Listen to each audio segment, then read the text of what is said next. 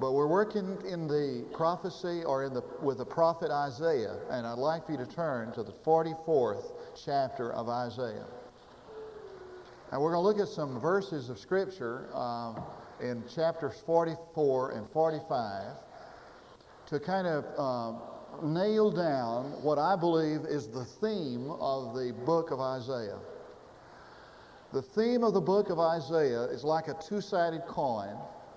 On one side, one side is this what kind of God is he?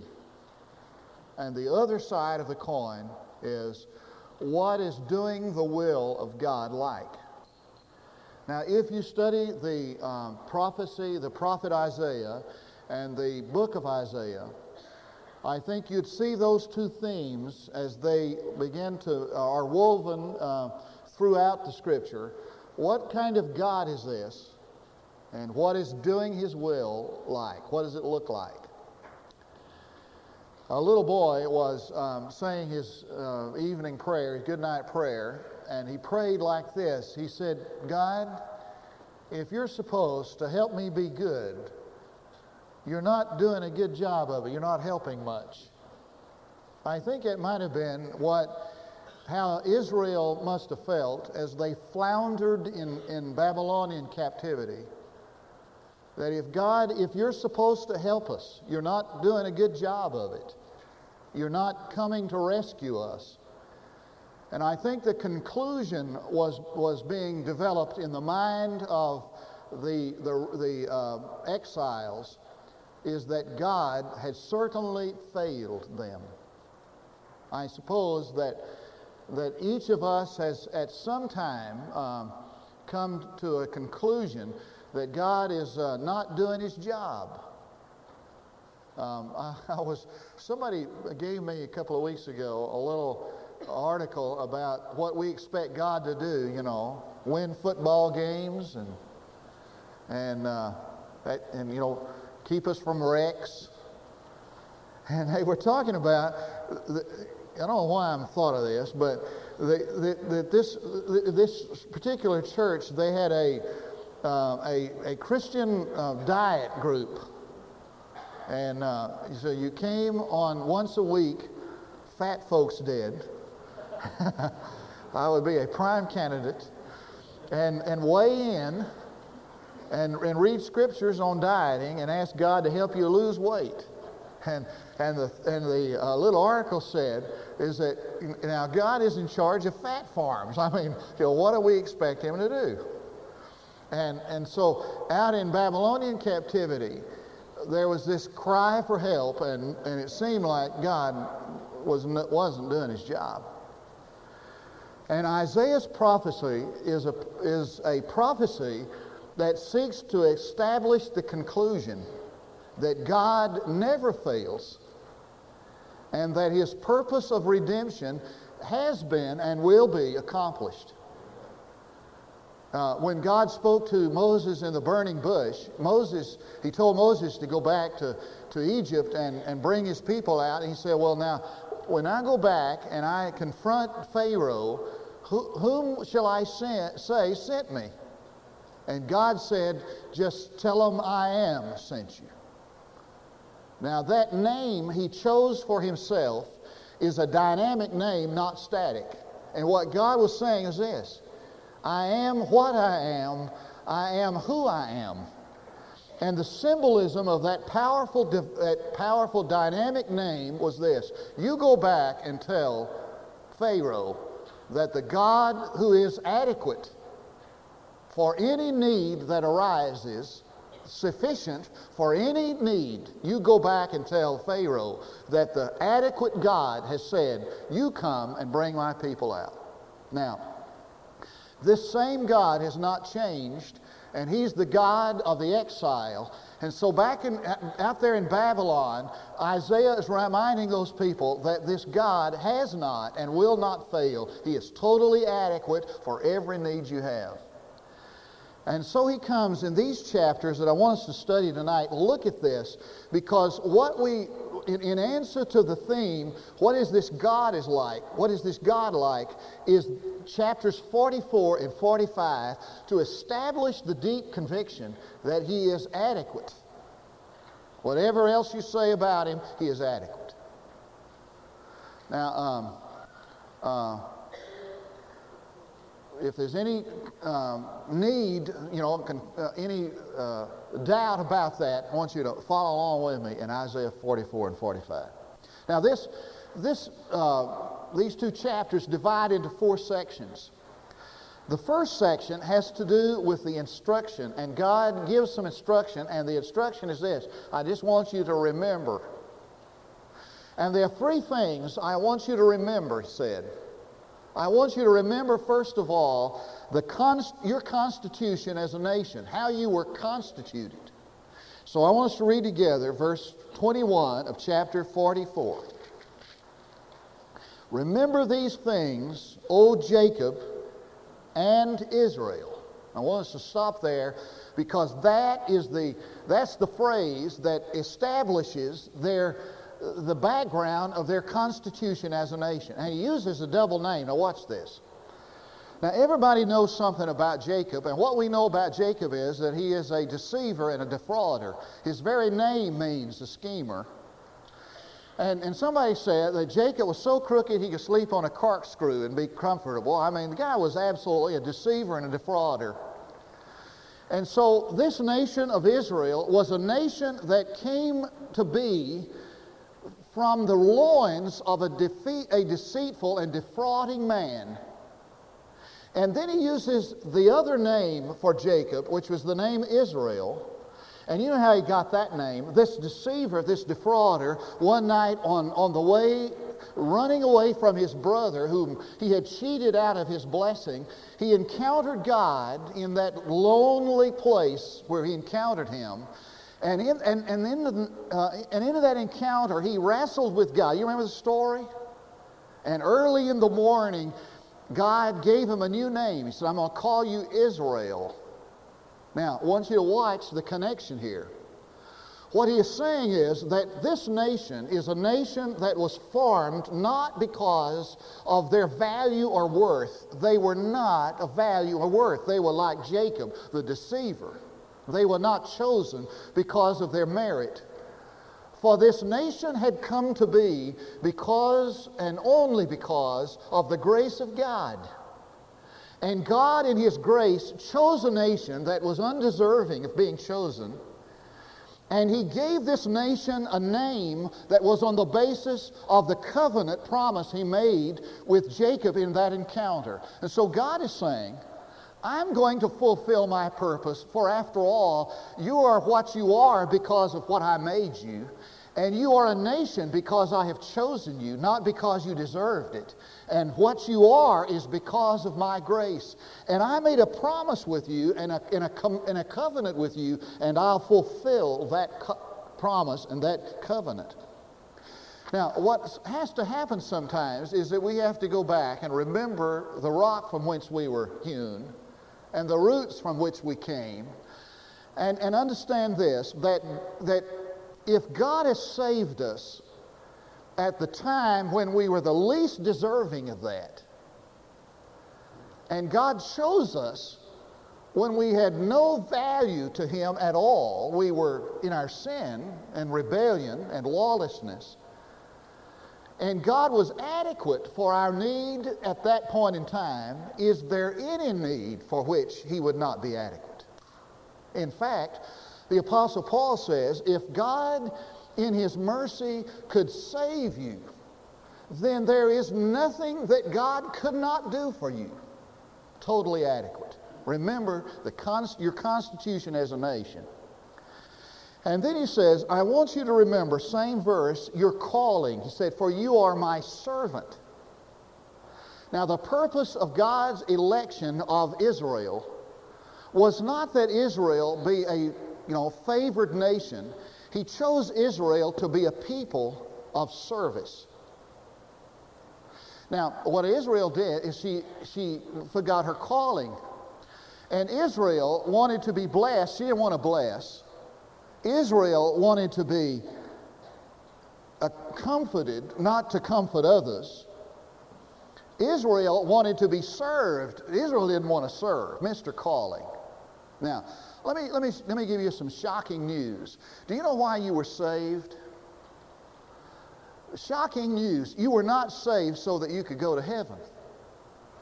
If you were saved so you could go to heaven, you'd have died as soon as you got saved. God didn't save you so you go to heaven. Shocking news. God didn't save you because He wanted to give you heaven. That's, that's just the icing on the cake. You know why God saved you?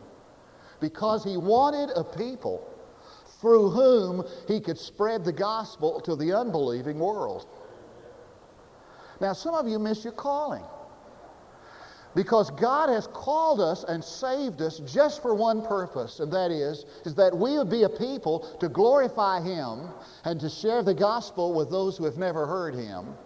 And we have Americanized that word. Now, to us, the word, the word servant, we, we, we conjure up in our mind like a waiter or a waitress comes by and picks up the tip. But a servant, in, in the biblical sense, was a person who was completely at the disposal of the master, totally at the disposal of the master. Had no choice as to when they got up, when they went to bed, even marriage or children, completely at the disposal of the master. Now, God said, I have chosen you and called you a nation that is not a nation, and I have chosen you for this purpose. You be my servant. He wants us to remember that. Third, he wants them to remember their comfort. And he, he has four affirmations in this, verses 21b and 22. He says, I formed you. You will not be forgotten. I have wiped out your transgressions like a thick cloud. Last part of verse 22 For I have redeemed you. Now, Here's the affirmations of, his, of the comfort of Israel. He blessed them by farming them, never forgetting them, swept away their transgressors, and redeemed them. An invitation to remember. Second is the instrument. Now, I want you to notice something tremendously significant. Verse 28 of, of chapter 44. He said, It is I who says of Cyrus, He is my shepherd, and he will perform all my desires. And he declares of Jerusalem, She will be built, and of the temple, your foundation will be laid. Now, look over to chapter 45, verse 1. Thus says the Lord to Cyrus, his anointed. And look at verse 4 For the sake of Jacob, my servant, and Israel, my chosen one, I have called you by your name. Now, he, the you there, the pronoun is a reference back to Cyrus. I have called you by your name. I have given you a title of honor, though you have not known me. The most astounding passage of Scripture in all the book of Isaiah. For God is saying that Cyrus will be the instrument that God will use to accomplish Israel's redemption. Now, let me tell you about uh, let me tell you a little bit about Cyrus. Now, the the background of, of this passage is in um, has to do with the Babylonian captivity. And the Jews have been carried off into captivity in Babylon. And the Babylonians are the conquering power over the Jews. But there is an empire that's rising to power. It's the Medo Persian Empire, a Medo Persian Empire. And the king of that empire is a man named Cyrus. And the Medo Persians conquer the Babylonians, and now the conquering power or kingdom over, over Israel was Cyrus and the Medo Persians. And the interesting thing about this king is, is that he allowed, he allowed the Jews to go back to Jerusalem, rebuild their city, and rebuild the temple. That's what Ezra, Nehemiah is about, and that's what the prophets Haggai and Habakkuk are about. They're about this post exilic event where Cyrus, king of Persia, allowed Israel to go back to Jerusalem and rebuild the city. That's what he's prophesying here years before it ever happened. Now, the amazing thing about this is in verse 28, it, just write this down in your notepad, in your note sheet, because I want you to write it down, look it up. He called Cyrus a shepherd and an anointed one. Now, the word shepherd is used in the Old Testament of God in Isaiah chapter 40, verse 11. It is used of Messiah in Ezekiel chapter 34, verse 23. Write those down, look them up. And it is used of Israel's kings in Jeremiah 3:15, but nowhere does the word shepherd is the word shepherd ever applied to a pagan king? Nowhere. The word anointed was used of priests in, in Leviticus chapter 4 verse 3.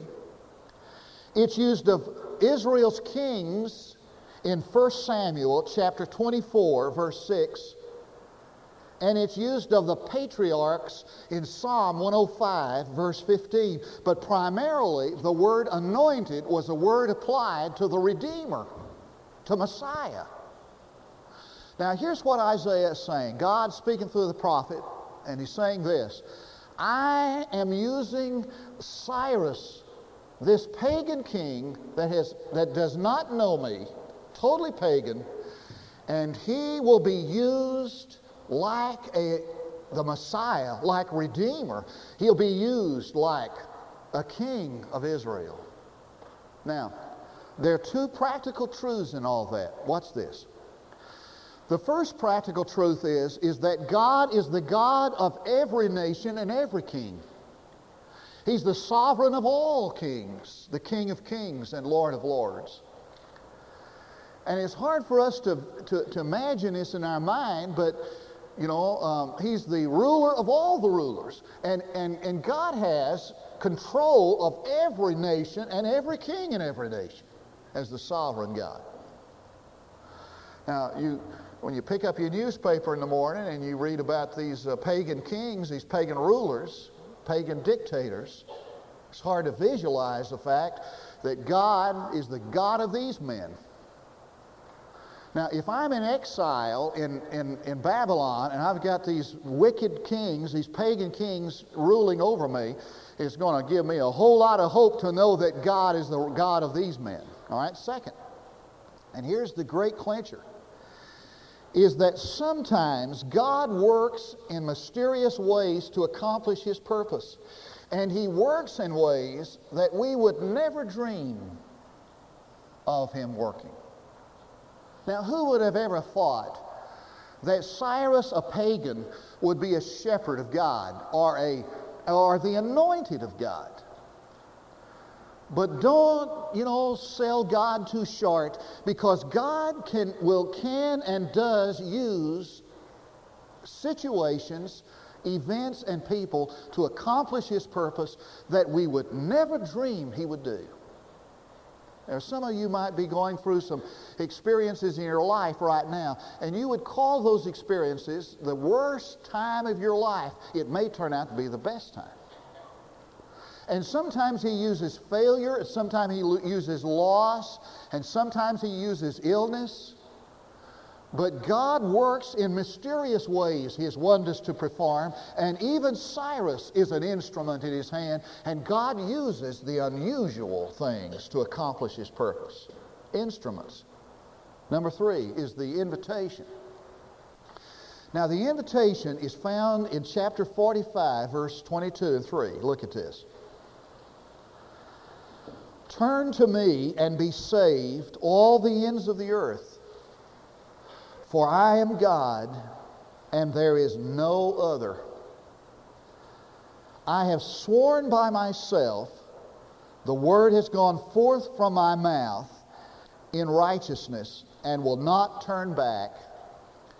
Turn to me, every knee will bow, every tongue will swear allegiance. Sounds familiar? Every knee will bow, and every tongue will call him Lord.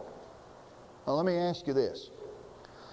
Suppose you were picking up a history book and you were reading that God was going to rescue Israel from Babylon. What would be the purpose? What, what do you think would be the purpose of the re, or the result of Israel's being resurrected and, and rescued from Babylonian captivity?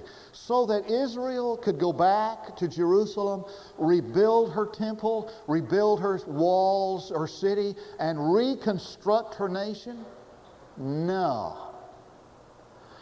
The reason why God redeems anyone is that that person's knee would bow to him and his tongue would confess allegiance to him.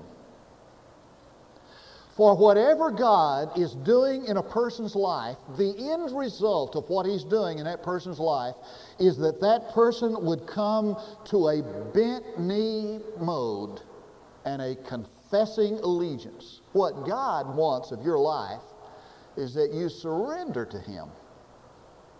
Now, notice three things about the invitation.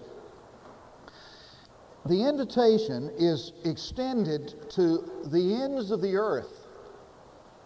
Verse 22 Look unto me, he says, all the ends of the earth. Because the invitation is to every person. A couple of weeks, we're going to be um, uh, involved in the Lottie Moon Christmas offering. About once a year, we, we begin to think about the fact that, that every person on planet Earth um, it has an opportunity to be saved. Now, that's not hard for us to, you know, grasp with our minds. We, we believe that the gospel is for everybody. The Jews didn't believe that. And most of, most of us really don't believe that. Our concept of, of Jesus Christ is that, you know, somebody said, you know, that our idea of Jesus is that he was born in a middle income community in a Anglo-Saxon uh, Baptist congregation, you know, a church. Uh, it's hard for us to really get down in our gut that Jesus is the Jesus for every person. And that that guy on the other side of the planet needs to know him just like we need to know him. Second, the substance of the invitation. Here's the substance of the invitation Look to me and be saved. These, uh, let me give you a little preview of what's going to happen in his invitation. These precious young ladies, two of them are sitting here on the front pew. They're on, a, they're on the front row because they don't have to walk that way down the aisle. They're coming tonight at the end of the service. We, we met this afternoon. Adorable young people.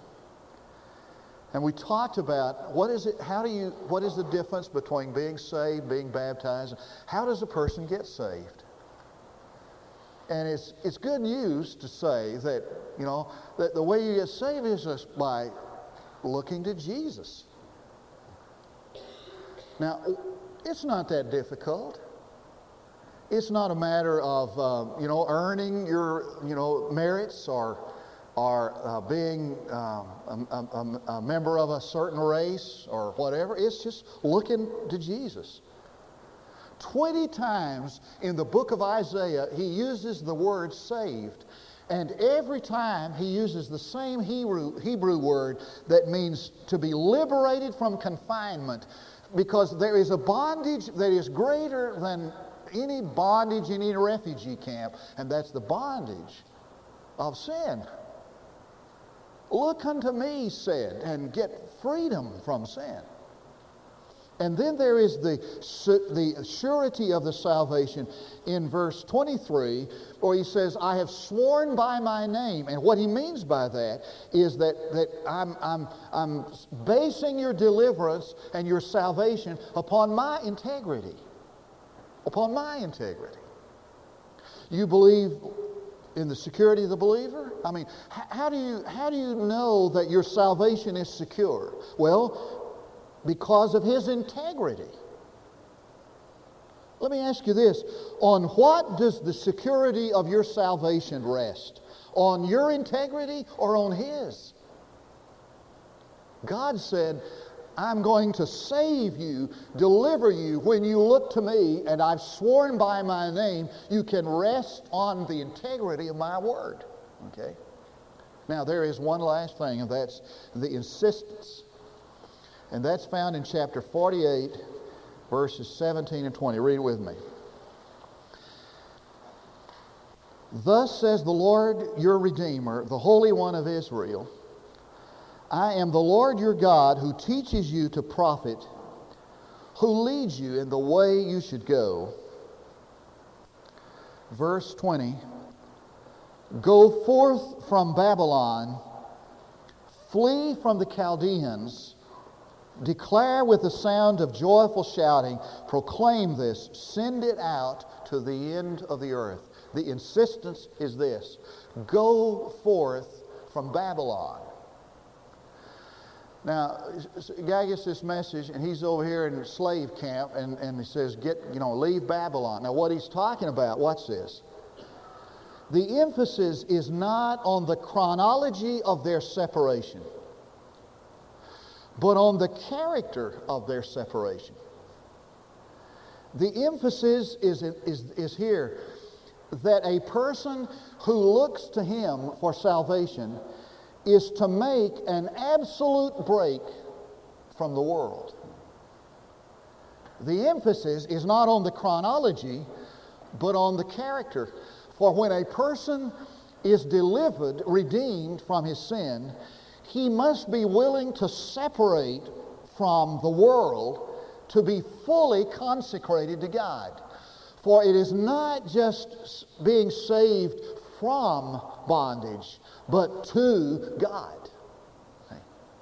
Now, when a person, you know, when we invite a person to give his heart or her heart and life to Jesus Christ, it's the invitation for one to break with the past and commit his or her life to Jesus Christ. That's the insistence. And God stands for nothing less. He demands nothing more and he accepts nothing less than absolute separation from the world and absolute consecration to God. Let's pray together.